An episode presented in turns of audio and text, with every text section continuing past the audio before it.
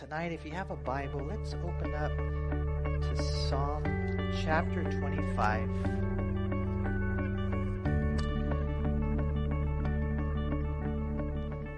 As today we cover this beautiful psalm that is, uh, is an acrostic psalm, and that means that every verse begins with a successive letter of the Hebrew alphabet. You know, we have 26 letters in our alphabet, they have 22, and each one began with the successive letter. And you might wonder why they did that. And believe it or not, the reason they did that was because they wanted to use it as a memory tool.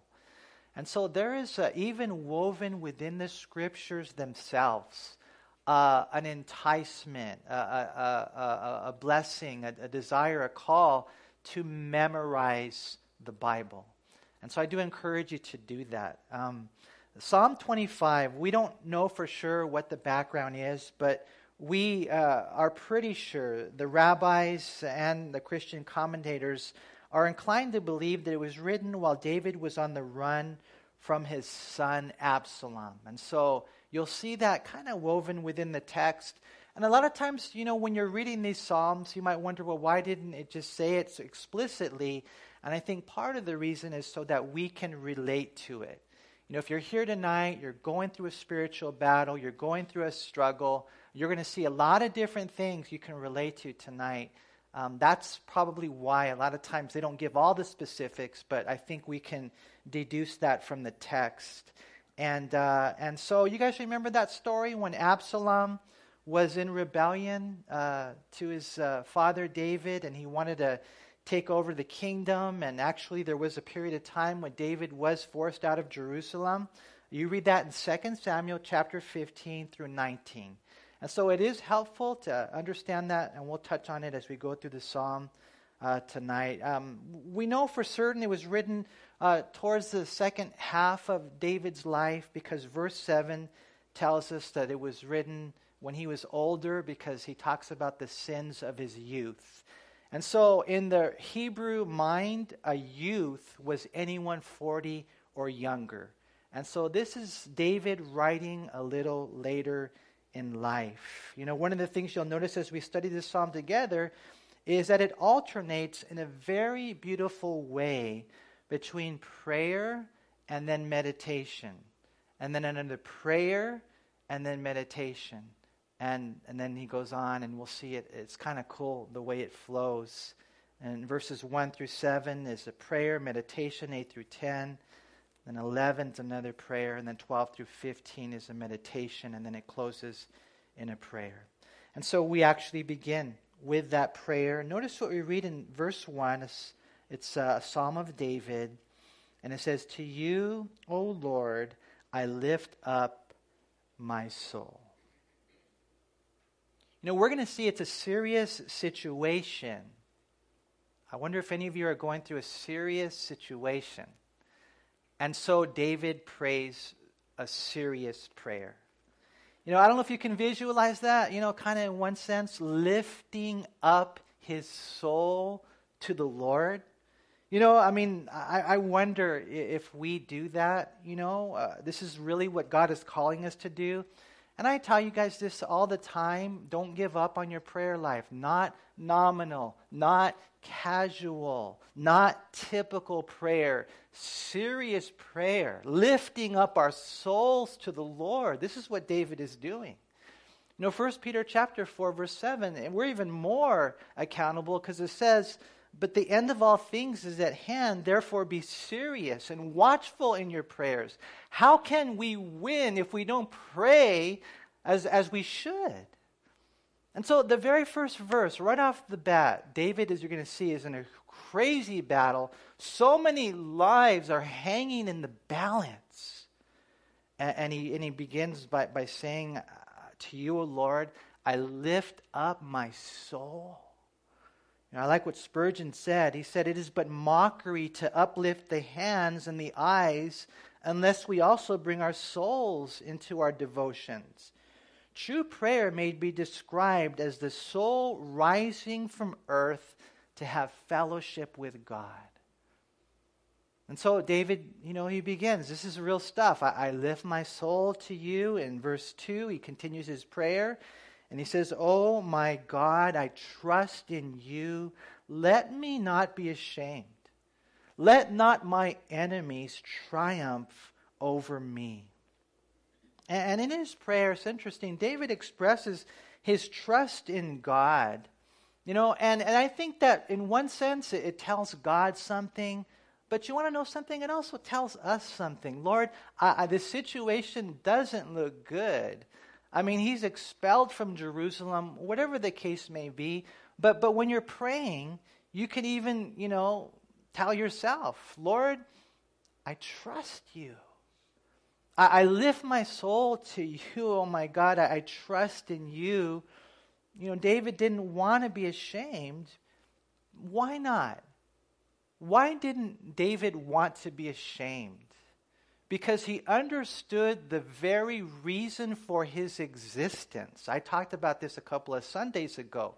Why am I here? What is the meaning of life? Why did God make me? for his glory. And when we are defeated by the devil, when we fall into sin, it brings shame to his name because they know you're a Christian. And that's why, to be honest with you, I, I don't want to be defeated. I don't want to be ashamed. It really has nothing to do with the way that people see me. I'm nothing. It has everything to do with the way people see God. And so, in this situation, he's saying, Lord, I, I trust in you. Let me not be ashamed. And, he, and, and, so we see he expresses his trust in God. He didn't want to be ashamed because he lived for the glory of God. And therefore, he had the same enemies as God. And if you're really living for the Lord, you're going to have enemies. As a matter of fact, look down at verse 20, if you would, real quick. In Psalm 25, in, in verse 20, it says, Keep my soul and deliver me. Let me not be ashamed, for I put my trust in you. In verse 19, he says, Consider my enemies, for they are many and they hate me with cruel hatred. And so you know, we'll talk a, little bit about this. You know, David, to me, he was like, he seemed like a good dude. You know, you would figure, why does he have enemies? But it's because he really was making a difference in the kingdom. And so the enemy, Satan and his demons, would stir up people to come against him, right? You know, so he tells God, Lord, I, I trust in you. Let me ask you a question tonight. Do you trust in God? Now, trust, it can be defined as a firm belief and confidence in God's ability and reliability. A firm belief and, and confidence in God's ability and reliability. He can do it and He will do it. He's watching over your life. And Lord, I, I trust in you. You know, I don't know how this is going to work out, to be honest with you, but I know the one who's working it out. I know who He is. I know about His nail scarred hands. I know about how He loves me more than the stars that He flung in the sky. I know how He captures every tear I cry. I know how He knows all about every single hair I have. I know Him. I don't know how He's going to work this out, but I know that he will work it out for good. Romans 8:28. I stand on that truth, Lord. I trust in you that you will work all things together for good to those who love God and who are the called according to his purpose. Now, the word all is a huge word. We're going to see at the very last verse of this psalm, he says that the Lord redeems Israel out of all their troubles. Out of all of them? Every single one of them. And so, you know, we, we read this right here, and all things work together for good. Uh, I like what Spurgeon said, and he compared it, faith, kind of like a, a, a, cable. If you can visualize yourself maybe out on the boat, you know, beside the shore, and it's and it's connected to the shore, and you're in connected to the boat, and and so faith is is kind of like that. And, and he said, by pulling at it, we draw ourselves to the land. You know, faith, it unites us to God. And then as we draw near to Him, it's like this anchor of the soul. Without that, there's no hope. And what happens is the enemy comes in. What's the antithesis to faith? Fear. What is the object of the enemy? His ultimate goal is despair, doubt, disobedience, defiance, which then leads to defeat. You know, when I, when I look at this, and I don't know how you guys feel about enemies, you know, myself in my fallen state, I know myself well enough. I'm old enough now. I've kind of learned a few things about who I am. You know, in my fallen state, I want everyone to like me, right? You know, it's hard to accept the, the concept or the fact that I have enemies, but I know that I do. You know, I realize as I'm preaching at a funeral right there, there are some people scowling at me because they don't like John 14, 6. I understand that. And I know that sometimes, even in the church, right, we have enemies. Why? Because of the fact that we preach a word that cuts to the heart, right?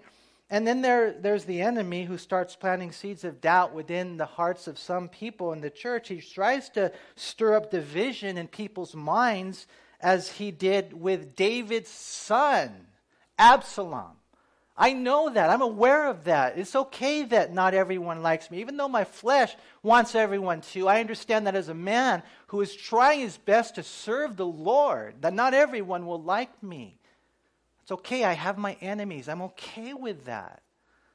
And you have to be okay with that too, because when you die, you're not going to stand before them. You're going to stand before God, and you're going to have to give an account.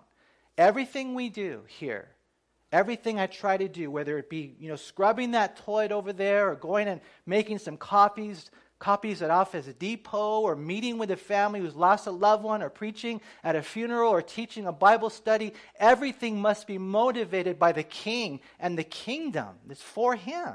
And you never lose sight of what you're doing. It's never for yourself. It always must be for him. And if that's your heart, then I promise you, you're going to have enemies. You're going to have people who don't like you. Listen, somewhere along the line, it's going to happen. And so when it happens, you don't have to freak out. You don't have to get down. You just have to look up, like David did, and, and pray. It's been said the best of men have their enemies and should pray against them that they may not see their wicked desires accomplished. And that's what David is doing here. He's praying for his enemies because they'd driven him out of the kingdom as king. They had divided it. We read there in verse 19 that they hated him. And so it'll happen in life. It's okay. You know, for us with New Testament light, we know that Jesus said, Love them, pray for them, right? And that's exactly what David did. When you read the story of David and Absalom, he loved his son, right? But he prayed because he loved God more. No, notice what we read in verse 3. It says, Indeed, let no one who waits on you be ashamed. Let those be ashamed who deal treacherously without cause. You know, a person who trusts in God, like, let me ask you a question. Do you trust in God? So let me ask you another question Do you pray? Because if you don't pray the way that you should, then you're not really trusting in God, not to the full extent. See, when you trust in God, you pray, and when you trust in God, you wait on God. You know, when we were young, we acted hastily, we spoke hastily. When we grew up and we started getting a little mature, we learned by the power of the Holy Spirit, I will tame my tongue and I won't make decisions in the flesh. I will wait on the Lord and I will seek his face. You know, and that's what David did during this whole rebellion of Absalom. If you guys read the story, it's amazing how hey, he was so cool, he was calm, he didn't react in the flesh, he didn't get hasty in, you know, trying to get his hand to try to help God out. And, it's really a lesson for us all to be patient, to wait on the Lord, to don't step out in the flesh, And, and, and if you're a believer, I pray that you believe that in your particular situation, your life and your loved one, they're in his hands and he's working it out for good. And, you know, we have a hard time waiting. We really do. You know, but in due time, in the season of our Savior, God will show up and show the wisdom of His plan and why it took so long and what He did all along the way. I understand it's hard. I know that. But it gives us joy for the journey. It really does. You know, so much so that, that Spurgeon said, Patience is the child of faith. He said this We cheerfully wait when we are certain that we shall not wait in vain. See, I can wait with joy because I know the ability and the reliability of my Redeemer. You will not, when you wait on the Lord, you will not wait in vain. And how many people have rushed into decisions that now they regret because they did not hear the voice of God leading them. You know, David continues his prayer here in verse 4, which, if you notice, is not only a prayer for protection, but it's also a prayer for direction. And we see that really throughout this psalm. Notice uh, verse 4 Show me your ways, O Lord. Teach me your paths. Lead me in your truth and teach me, for you are the God of my salvation. On you I wait all the day. You know, and, and, and to put it mildly, you know, to have a son who's in rebellion to you, that's a pretty tough situation, huh? You know, if you're a parent here tonight, how many of you are parents? You know that one of the toughest things in the world is parenting. I mean, it's harder than algebra. I mean, it's it's difficult to figure out. You know, sometimes all our children are different, and so you need to deal deal with them in different ways, while simultaneously not showing partiality to them. And you know, as a parent, one of the toughest things for me is not to be too hard, but at the same time, not not to be too soft. And and man, some of the predicaments they get themselves into almost reminds me of me when I was younger, you know. So, so that's what David is going on. That's what's going on. Until David prays, Lord, teach me your ways. Teach me your paths. Lead me in your truth. On you I wait all day long.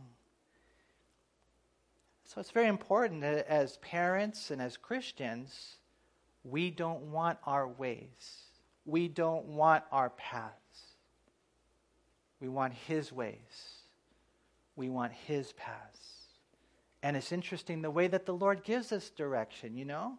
Lord, uh, show me your, your way. Now, as a Christian, you know, that's where you kind of get confirmation, I guess you could say, you know, where God makes it evident, where you can see it you know, you're not, you know, randomly following. I know I've done that and, you know, following someone in the fog. It was a real tough thing to do, you know.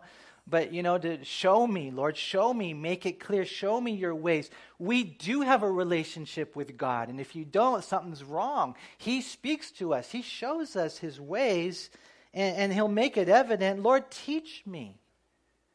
Teach me. And, and you know, your antennas are, are always up. Whether you're going through the hard times, of course, you know your antennas are probably a little bit more sensitive, but but it should always be that way. We're Christians. We always want to learn His Word. We always want Him to teach us His Word, right? My heart, Lord, is open to the truth of your Word. Lead me, teach me. And this is more than the instruction of the lips of the Lord now. This Hebrew word is not just him pointing his hand saying, okay, Manny, go that way. This is now him taking me by the hand. And sometimes the best form of teaching and leading is going through it together. And that's what God does with us. This is what we need. You know, the Psalms are so beautiful because even in the Old Testament, there's no, no doubt about it, David, a man after God's own heart, had an intimate and personal and deep relationship with God. Remember, we talked about that a couple of Sundays ago that we're created in the image of God, and therefore we're, we're social, rational, moral, and spiritual beings. And being spiritual means that number one, I'm eternal. Number two, I can have a relationship with God. And that's what David had. And what we see right here is God guards and God guides. In other words, He protects and directs all of our lives, especially when we pray and stop and ask for direction. I'm just curious. This is just a, a little side note. Uh, uh, I'm curious. How many of you here know the streets of downtown Los Angeles? You guys know your way around there? Man, every time I go down that way, I get lost. I don't know how to do it, and I'm trying to do my, you know, MapQuest thing, and you know, I mean, but f- for me, it, it's kind of a, a, you know, that's just a physical uh, map or road map, but for me, that's kind of like knowing the Bible. I want to know His paths. I want to know where that street leads. I want to know this word. And that's what David is talking about here. And notice in verse 6, he says, Remember, O Lord, your tender mercies and your loving kindness, for they are from of old. You know, again, Spurgeon said, We are usually tempted in seasons of affliction to fear that our God has forgotten us. Right? And so, you know, understand he hasn't forgotten you. He knows exactly what you're going through. So, David here, remember, O Lord, Remember your, your tender mercies and your loving kindnesses, the way that God has dealt with us so tenderly, so lovingly from of old, meaning all his life. It's always been that way, how God has been so gracious to him. In verse 7, he says, But do not remember, in verse 7, do not remember the sins of my youth, nor my transgressions when he crossed the line. According to your mercy, remember me, for your goodness' sake, O Lord. You know, and, and, it's interesting how now he's in this, this place, and it is, a, it is like a huge crossroads in his life. And, and life has a way of kind of like bringing all the things that you've done in your life in front of you, and there you are before God. And David is kind of saying, Lord, don't remember the, the sins of my youth. I wonder how many of us would be in big trouble here tonight if God remembered the sins of our youth. Some of you guys, huh? In all reality, we should be dead and in hell forever. That's what we deserve.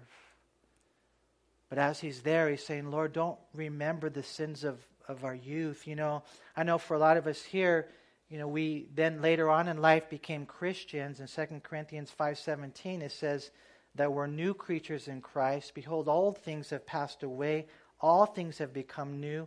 Understand that that's all washed away by the blood of Jesus. And so we know that, you know, he's not necessarily going to bring up a, a new account there, you know, in God's uh, grace, there's almost like a, they call it like a statute of limitations. That was before Christ. It doesn't mean we won't reap the consequences of our sins. We might. God is gracious. God has a way of working all these things out. You know, I, I personally know of a worship leader who died of AIDS, and he wrote these beautiful songs, but before he was a Christian, he was promiscuous.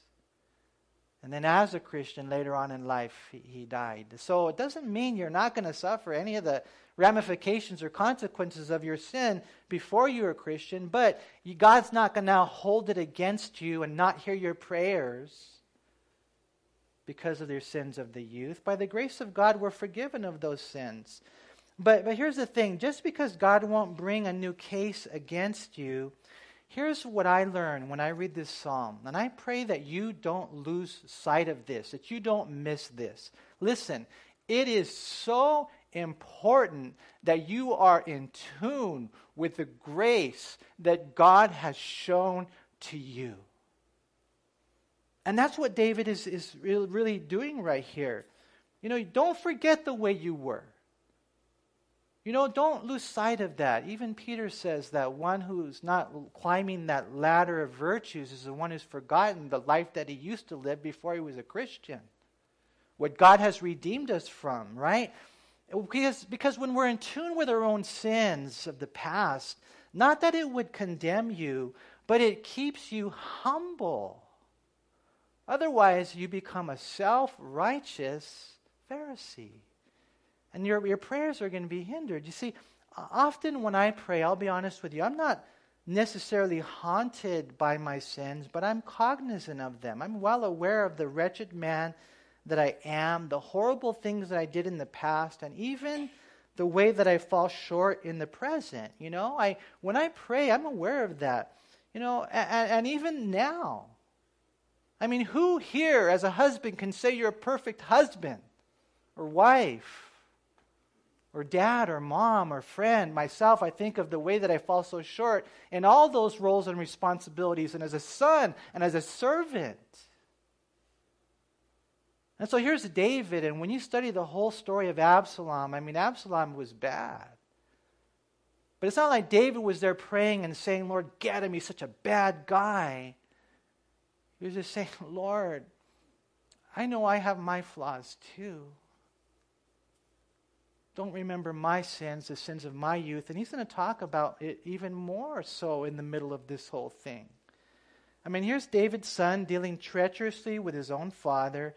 David didn't um, deserve it per se, but it wasn't like he was praying, you know, I'm full on blameless.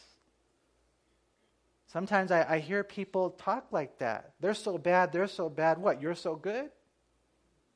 God get him, God get him. You better watch out or he's going to get you. I mean, we have to come, and we're going to see this whole thing as, as even though Joyce Myers wouldn't like it, we're sinners. God hears the prayers of sinners. She says, Oh, we're not sinners. Yes, we are sinners.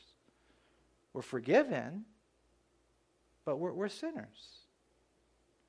You know, I, I can't approach God in my own self righteousness.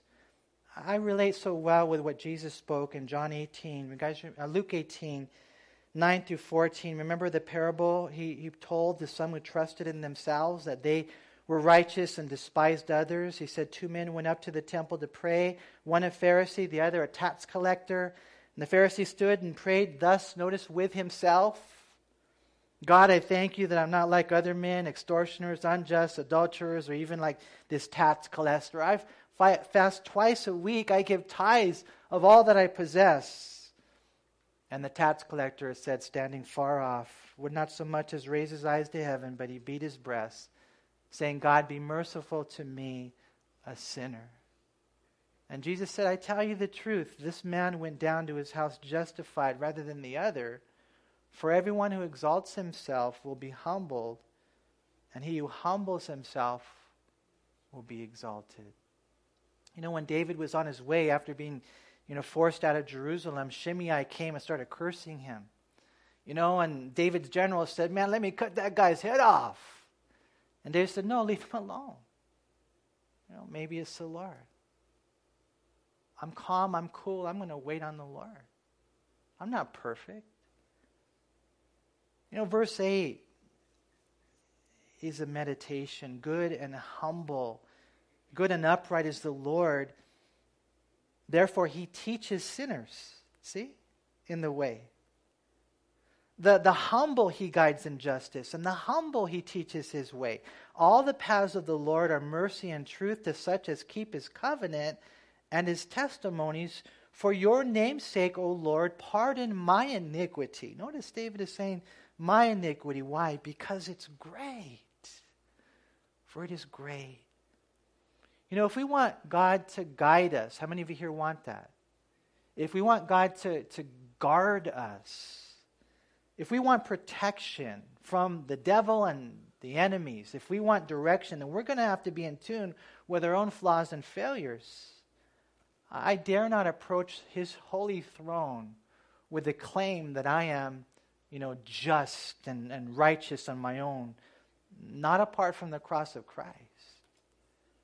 You know, I want, I want God to teach me. And, and that's something that, You know, it's amazing how we're just going through one psalm each week, but how deep each one is. Verse 5, it talks about him being taught. In verse 9 and verse 12, and it's just all about God teaching him, you know. And, and I was thinking about Carlos, and he gave me two acronyms. You guys know Carlos, right? He, I remember talking to him on the phone, and he's all, Yeah, I want to be raw, Pastor Manny. I said, Raw? What do you mean raw? He said, Yeah, ready and willing. Okay, and then he said, I want to be fat. And I'm all, Don't say that. He said, Well, it stands for faithful and teachable. Well, okay, you know what? It's true. I, I want to be teachable. I've been studying this Bible for a long time. The more I see it, as I look into the mirror, the more I see the areas of my life that God wants to work on. And I tell you what, I've never been hungrier for God or His Word than I am now. And I want it to grow. You know, teach me your paths, Lord. Teach me your Word and you're coming to a midweek study and you come to a Sunday study and you listen to Bible studies and you open up the Bible in the morning by faith and He teaches you. And you're listening to the voice of the Holy Spirit because He's always speaking and teaching. You know, we see this over and over again in verse 12. Who is the man that fears the Lord? Him shall he teach in the way he chooses. He himself shall dwell in prosperity, and his descendants shall inherit the earth. The secret of the Lord is with those who fear him, and he will show them his covenant. And there are so many things that we can camp out on right here the fear of the Lord. Do you have a healthy fear of the Lord? You know, a, a God who is awesome and you reverent him, you know, because at the end of the day, if he wants to, he can give us the rancazo anytime. I fear him. I tremble at his word. You know, he talks about the, the fear right here. He also talks about the family. And we're going to see this later on. David, this is a prayer of David. He's talking about me and my God and all the things that is so personal. But it's not just personal, it's never just personal. It affects your family, it affects the community, it, affects our, it can affect our country. No one sins unto himself. And so we're doing this not just for us, but for others. And right here, he talks about how when you know this affects the descendants, they're going to you know be blessed. And so we see the fear of the family, and then also we see here the the friends in verse 14. I, I've always loved this passage. The secret of the Lord is with those who fear Him, and He will show them His covenant. You know, the, the secret of the Lord. You know, what's that? You know? And I think it, it, it might be the word, but in, in one sense, it's even what I like to refer to as divine details in life insight about situations, insight, discernment about people. Things that you need to know that you otherwise wouldn't know unless the Holy Spirit had shown you.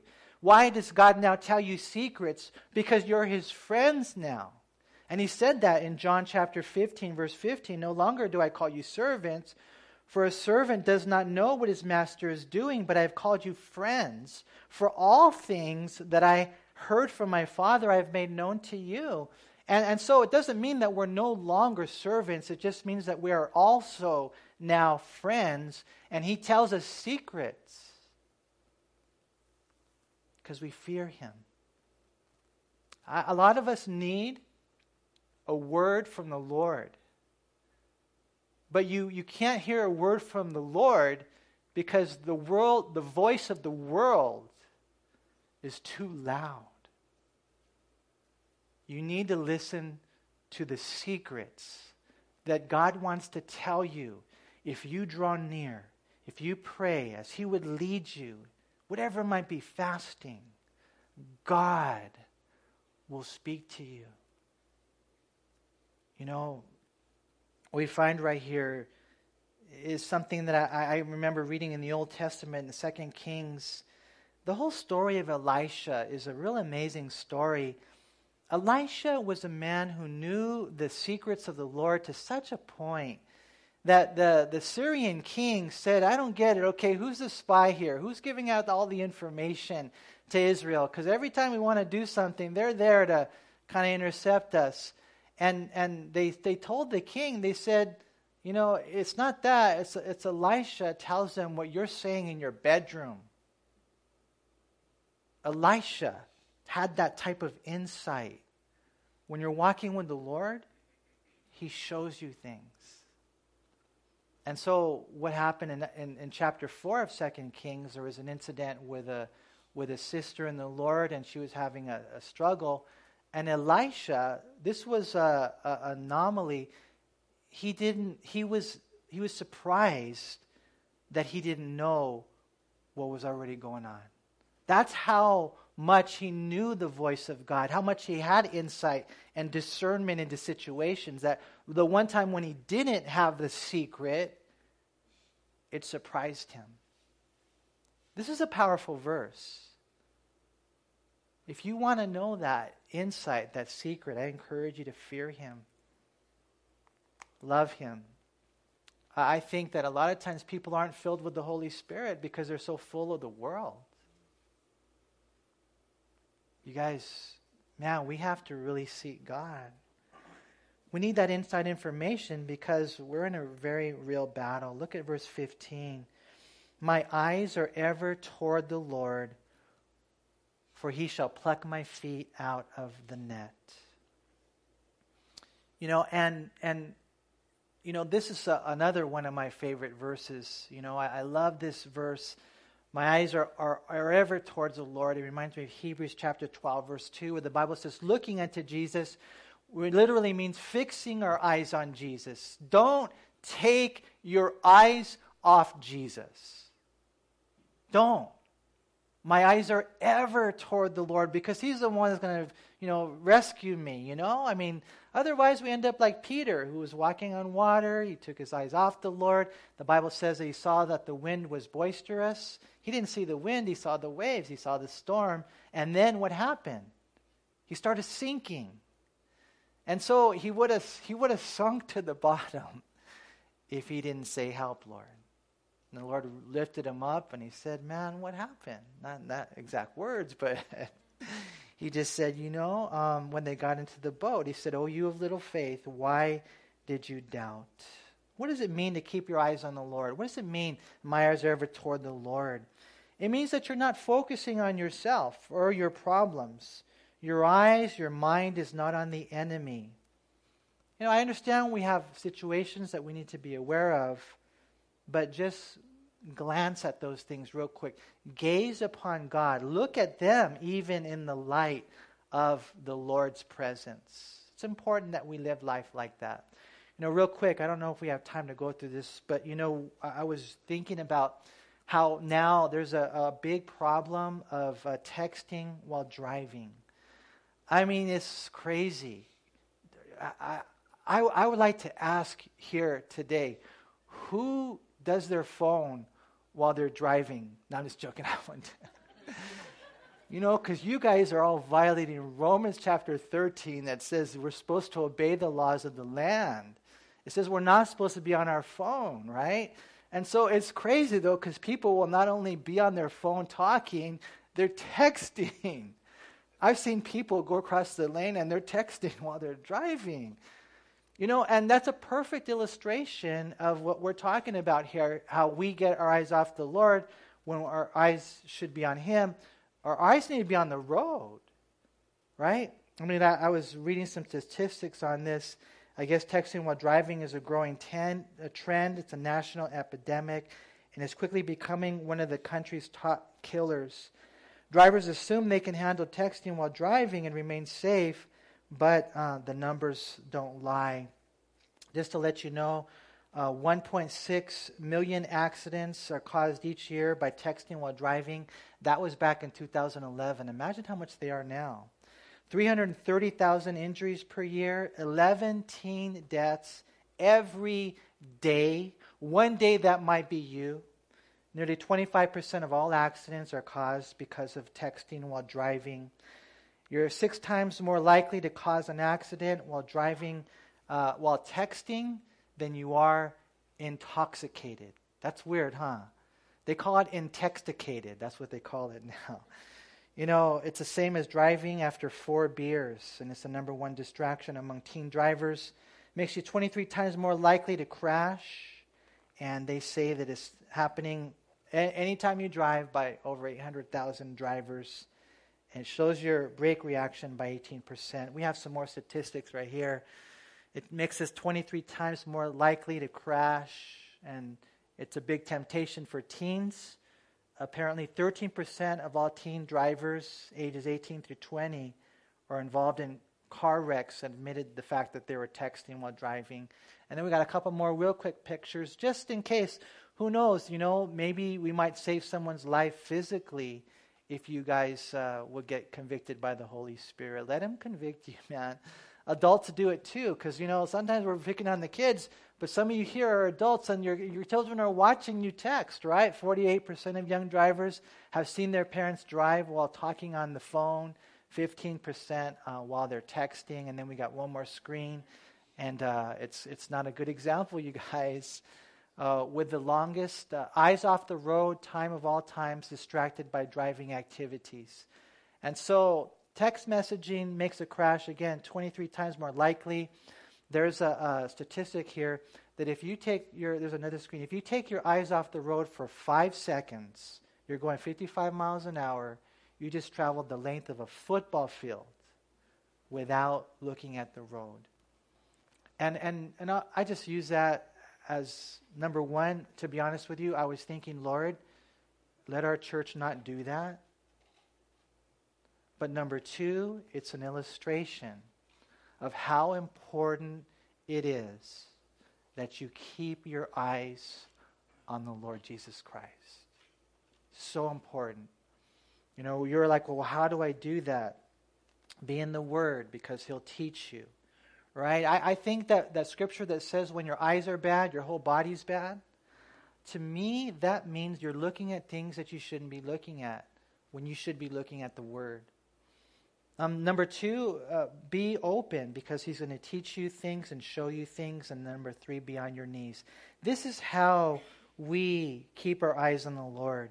You know, one of my favorite passages in the whole Bible is Second Chronicles 20 and verse 12. It says, Oh, our God, will you not judge them? And again, they're surrounded by the enemy, right? You know, and you're in a situation where it's just you're so impotent, right? You don't know what to do. That's what he says. For Lord, he says, this we have no power against this great multitude that is coming against us, nor do we know what to do. But our eyes are on you. I tell you what, I can relate to that. Lord, I don't know what to do. But he says, Our eyes are on you. You see, that's where we have to be. You know, all this, it caused deep pain upon David. In verse 16, he says, Turn yourself to me, have mercy on me, for I am desolate and afflicted. The troubles of my heart have enlarged. Bring me out of my distresses. Look on my affliction and my pain. For, forgive all my sins. I mean, the, the point here is David is going through so much heartache. You know, being a Christian, it means you're free, but you're not free from problems and you're not free from pain. And you'll experience it even more if you're making a difference. Verse 19 Consider my enemies, for they are many and they hate me with cruel hatred. You know, sometimes you can see your enemy. You know, it's someone, it's obvious, you know, whatever, they're talking about you, you know, but other times you can't. And sometimes it's the enemy, you know, you working in subtle ways and you almost can't put your finger on it, but you're being oppressed by the enemy. You know, I was thinking about Paul the apostle when he wrote in Philippians 3:18, "For many walk of whom I have told you often and now tell you even weeping that they are the enemies of the cross of Christ." So many enemies that Paul had, that we have. Nehemiah, remember when he was trying to do the work of the Lord, the enemies came against him, and all they wanted him to do was stop it. Stop serving the Lord. That's all they wanted. But Nehemiah kept going. David here, he prays in verse 20 Keep my soul and deliver me. Let me not be ashamed. For I put my trust in you. Let integrity and uprightness preserve me, for I wait for you. Redeem Israel, O God, out of all their troubles. Who, who can redeem Israel? A nation. A whole nation. Who can redeem a whole nation out of all their troubles? And of course, we know only the Lord can, huh? See, David here is interesting. Uh, verse 20 Keep my soul, deliver me, let me not be ashamed. I put my trust in you. Uh, let integrity and brightness preserve me. I wait for you. It's a very personal thing, very personal thing, but it wasn't just a personal thing, it was a national thing. And Lord, as this whole battle with Absalom is going on and this whole thing is taking place, God, it affects the whole nation. And that's why the Lord has been really um, ministering to me this, and, I, and I'll close with this. Maybe we can have the musicians come forward. How important your witness is. Isn't it interesting how Acts chapter 1, verse 8, but you shall receive power when the Holy Spirit has come upon you, and you shall be witnesses to me. And, and basically, what I'm learning is that it's personal, but it affects other people. And, and it can do it for, for bad, but it can also do something for good. And I, and I pray you would know that, you guys, that what's going on is a great work of God, just like Nehemiah said. And our Lord Jesus Christ has redeemed not only Israel, and the reason why Israel is so important is because through them would come the scriptures and the Savior, but, but he has redeemed the whole wide world. And now, in order to be saved, all we have to do is repent of our sins and unbelief and receive Christ as Lord and Savior. Because he's our Redeemer, right? The, the Bible talks about that in 1 Peter 1.18, knowing that you were not redeemed with corruptible things like silver or gold from your aimless conduct received by tradition from your fathers, but we were redeemed with the precious blood of Christ and as of a lamb without blemish and without spot. Listen, we belong to God. We were kidnapped by the enemy. We allowed him to do that. And then he redeemed redeemed us back to himself. He didn't pay any gold or silver or stars or money. He bought us back with his own blood. And he redeemed us from all our troubles. And that means that when you go through those troubles, and I know it's cliche, and I know I tell you guys this all the time, but man, it is true. The troubles become triumphs. The stumbling stones, they become stepping stones. I know it's hard for us to see, but it's true. And when I read that right there, what it does is it makes me now want to live my life for Him. Let me close with, with one last story. It's a true story about a gentleman visiting a slave market who was deeply touched by the mental agony of a slave girl Apparently, she had been reared in a, in a home that he knew, and he feared that she would fall into the hands of the wrong master. And so the gentleman inquired her price. It was a high price, but he paid it to the slave trader, and then he placed the bill of sale in her own hands. And he told her that she was free. She was free to go home. She was free to live her own life. He had bought her out of the slave market. And so the slave girl, at first it, it took time to, to, to hit her what had really taken place. But eventually it did. I, I was a slave. I've been redeemed. And so what the slave girl did is she ran after her Redeemer. And she cried, He has redeemed me. He has redeemed me. And then she turned to him and said, Will you let me be yours? We are his. We've been redeemed out of all our troubles. Yeah, we pray. There's battle going on. We're learning how to fight. But the war has been won by Jesus. I pray you guys would never forget.